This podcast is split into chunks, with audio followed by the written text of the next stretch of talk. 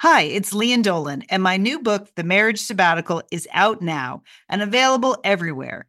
People magazine chose it as an April pick of the month, one of the best this week. A hopeful take on commitment, they said, and an innovative story about marriage. Mmm, sounds juicy. The Marriage Sabbatical, out now, available everywhere.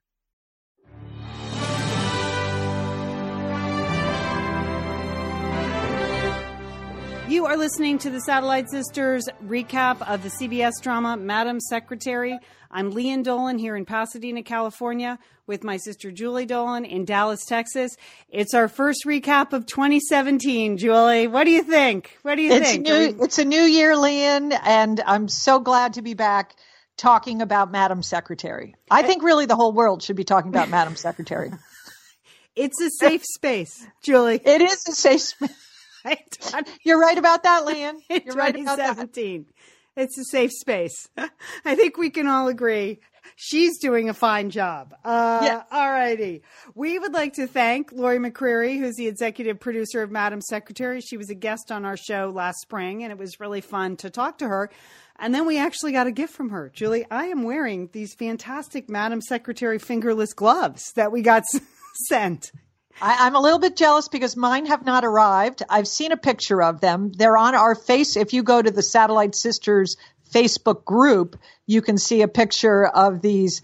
They look fabulously. And they're uh, actually they're, super warm. They're Thinsulate gloves and they're mittens, but then, or they're glove, fingerless gloves, but then you can, you can top them with a mitten top. So you have, you can oh. convert them to a mitten. And the miracle is this. If you're wondering why does Lian have hers and Julie doesn't have hers? The gloves went to our official post office box in Santa Monica, which our sister Liz mans.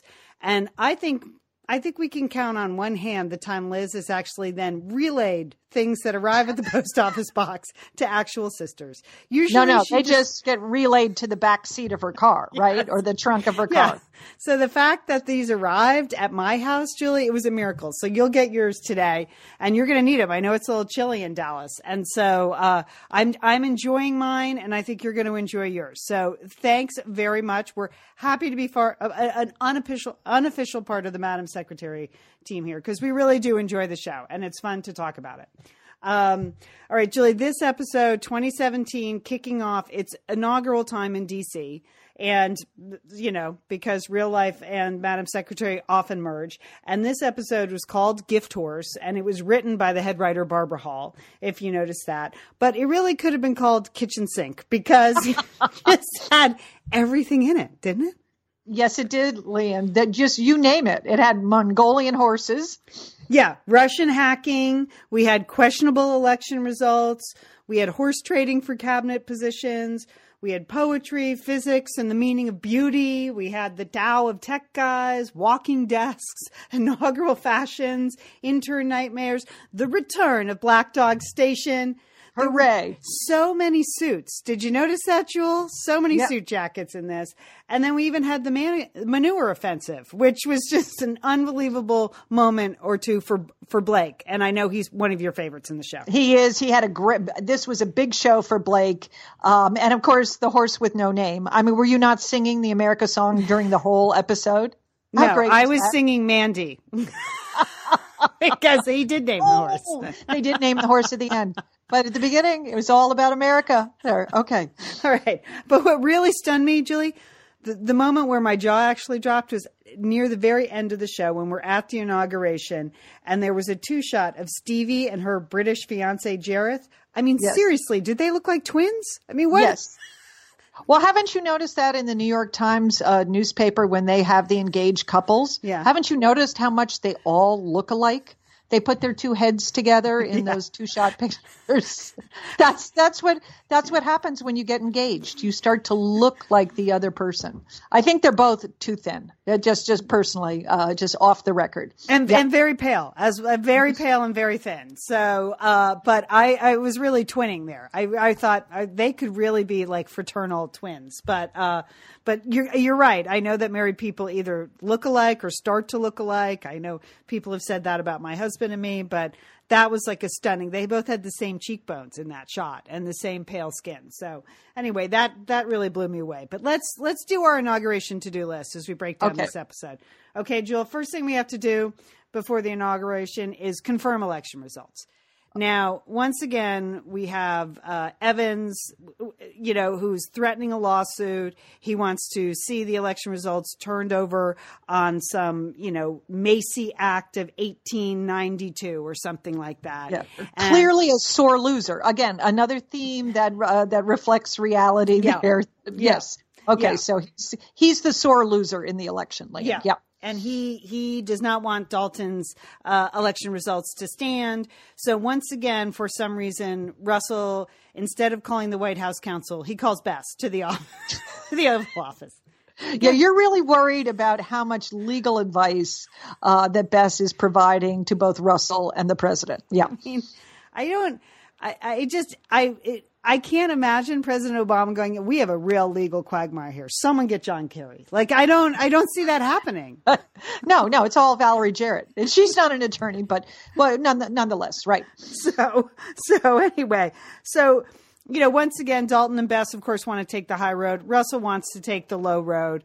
And this kind of plays out slowly. Russell's supposed to be the new, better Russell after his heart attack and his cruise. And now he's got his walking desk and he gives Stevie an internship because she saved his life. But in the end, basically, Russell is Russell and he plays dirty tricks and he goes with the Oppo research. They know that, uh, they know that is my new dog and she barks a lot. welcome, welcome aboard, Steffi. Welcome to 2017, okay. the podcast for Madam Secretary.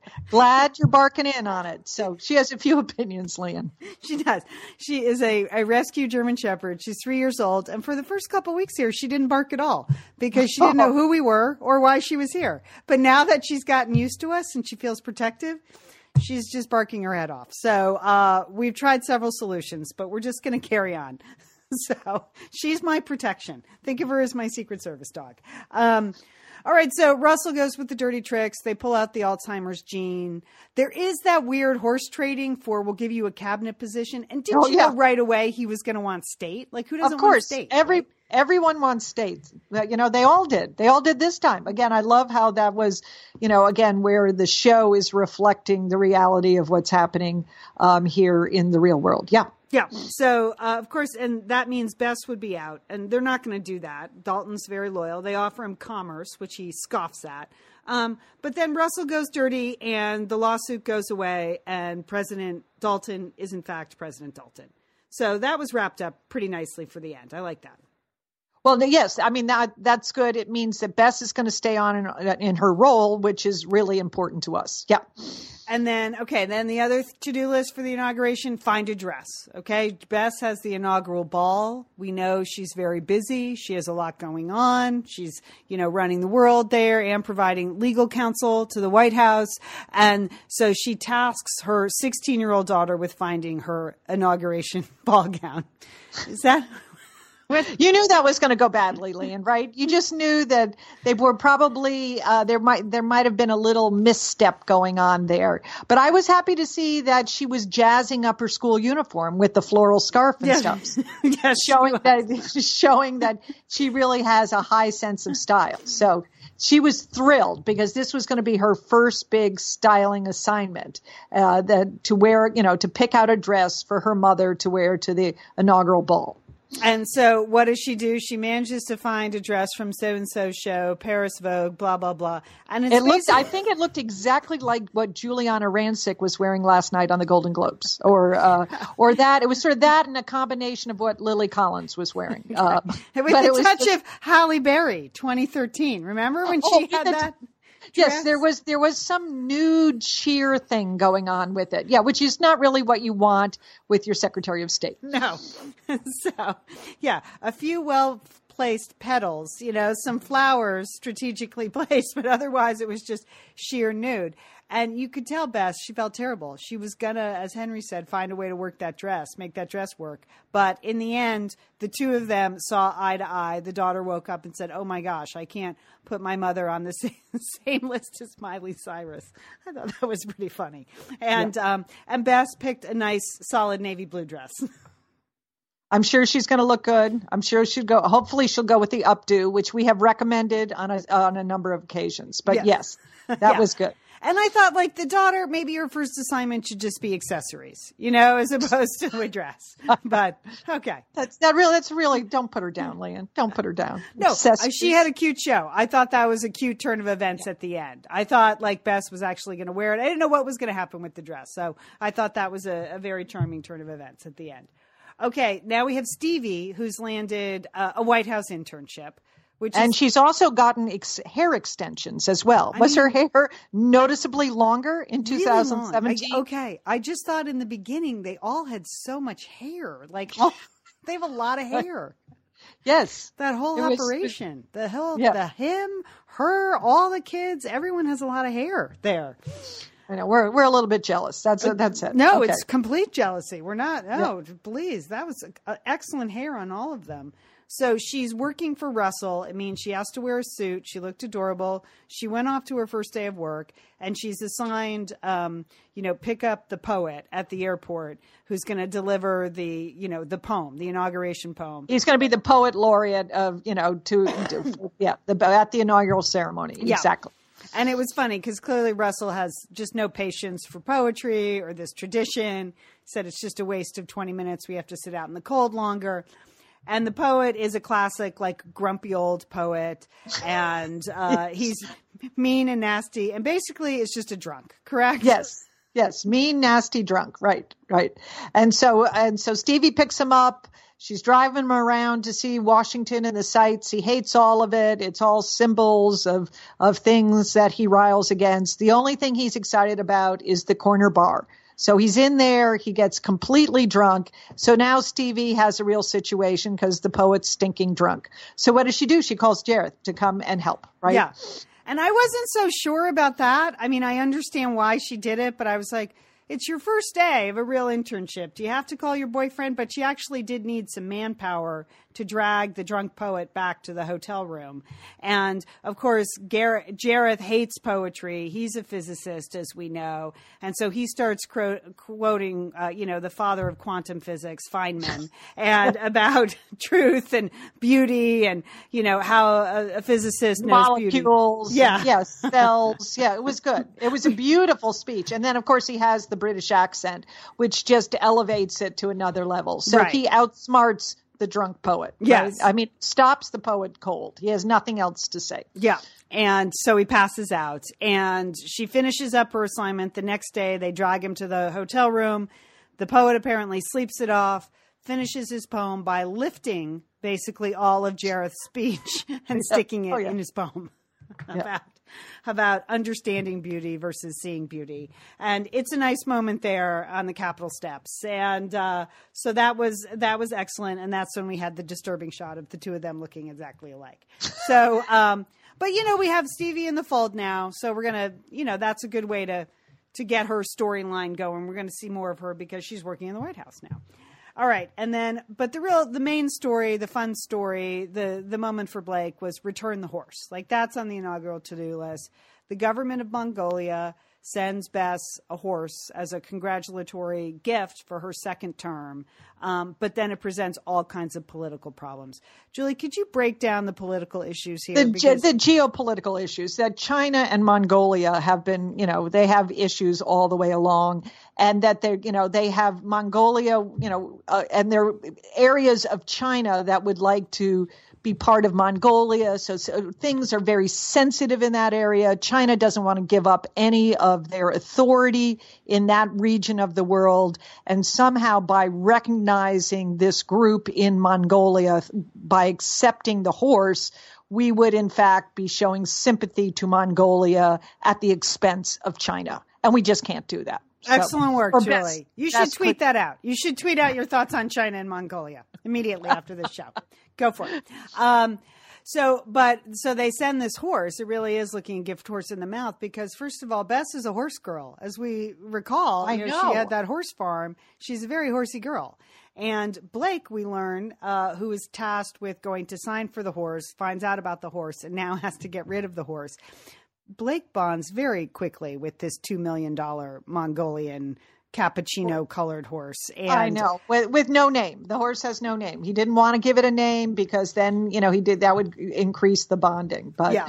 I have to say that that I've had uh, having lived abroad, I've had the great honor and pleasure of visiting with ambassadors at ambassadors' residence in, uh, in various places in the country, and they do get all kinds of gewgaws. They get the strangest gifts from other, you know, as a symbol of friendship or of cooperation, and they they just sort of pile up, and that's what Bess had to do. Is she was trying to get rid of all these gewgaws and strange gifts, including the the Mongolian horse with no names. So the horse quickly becomes, uh, you know, a political pawn, and all of a sudden we learn that the Russians are sympathetic with the Mongolians, so they leak out that the U.S. government is going to kill the horse. Like within seconds, animal activists are pelting poor Blake with Poor Blake. manure. I mean, that was There's nothing worse, and you know that you know that offended Blake, just you know, physically, spiritually, every possible. way. sartorially, every Yes, possible yes. way he was offended. Yes. Yeah, it was so deep. And we learn, of course, that it's the Russians who hacked into this equine equity site. I mean, that's. More Russian hacking, more mis and disinformation coming out. Okay. So now they have to find neutral territory to send the horse. Mongolia can't accept the horse back because it's been to the United States and maybe it has some diseases. And the U.S. can't find a place for the horse and they certainly don't want to kill it. And so now the horse becomes a political football and ends up going to Cuba, which was sort of a, a nice surprise because Bess had made an earlier visit to Cuba and Cuba apparently doesn't care. Sure, we'll take your horses, right? And as Blake said, the vibe is so great there, you know. So he felt like Mandy, the horse, was really going to enjoy the Cuban vibe and just romp free there. So So in the end, everything wraps up. All these crazy storylines. Did I get? Oh, Black Dog Station. I forgot that. All of a sudden, Henry, you know, pre-inauguration the day before, gets called in and is debriefed, unbriefed, rebriefed. Uh, what it, what it was, Lian, it was an ex post facto debriefing. Okay. And I think you should try this on your teenage sons because that might work along with the MIC, which is the money, ideology, and coercion tactic. Yeah. Okay. Again, that is straight out of how to raise a teenager. Think about it, Lian. how to win them over. Right. Yeah. Yeah. And then, and then the secret sauce appealing to their ego. So Henry goes in, something's up. There's some connection between HS, the, the terrorist organization that Henry shut down with Black Dog Station, and uh, ISIS now. They're trying to make some connection, and it all the secrets to the connection are all in the phone of a single guy. And of course, they can't. The CIA can't crack the security code. It's just like the issues that we've had here with um, the the San Bernardino terrorists. Uh, Correct. That you know they couldn't get into their f- phones, and it was a question of should do these you know do com- private companies owe something to the government? So the tech guru is a Taoist. I mean, that story got crazy in seconds, and then That was nutty. I, I just, just, who is that guy? I had to keep why is Henry kneeling on the floor with him? I don't know. when those But- giant baby doll Buddhas in the background. Those were like crazy big. I don't know anything about Taoism. I don't either. So, I don't so know. I disrespectful. So that uh, Yeah. apparently, yeah, They okay. were just some big, colorful statues in the background that didn't really look that spiritual. I didn't understand. They looked more like props. Anyway, Henry goes in and plays this guy, and the next thing you know, the tech guru is helping the U.S. government. So this was Because- all part of like the 24 hours before the inauguration. I mean, really, Yeah. there was a lot going on there uh, the day before the inauguration. But in the end, in the end, it all works out, right? We have uh, everything works out. The poet gives his poem.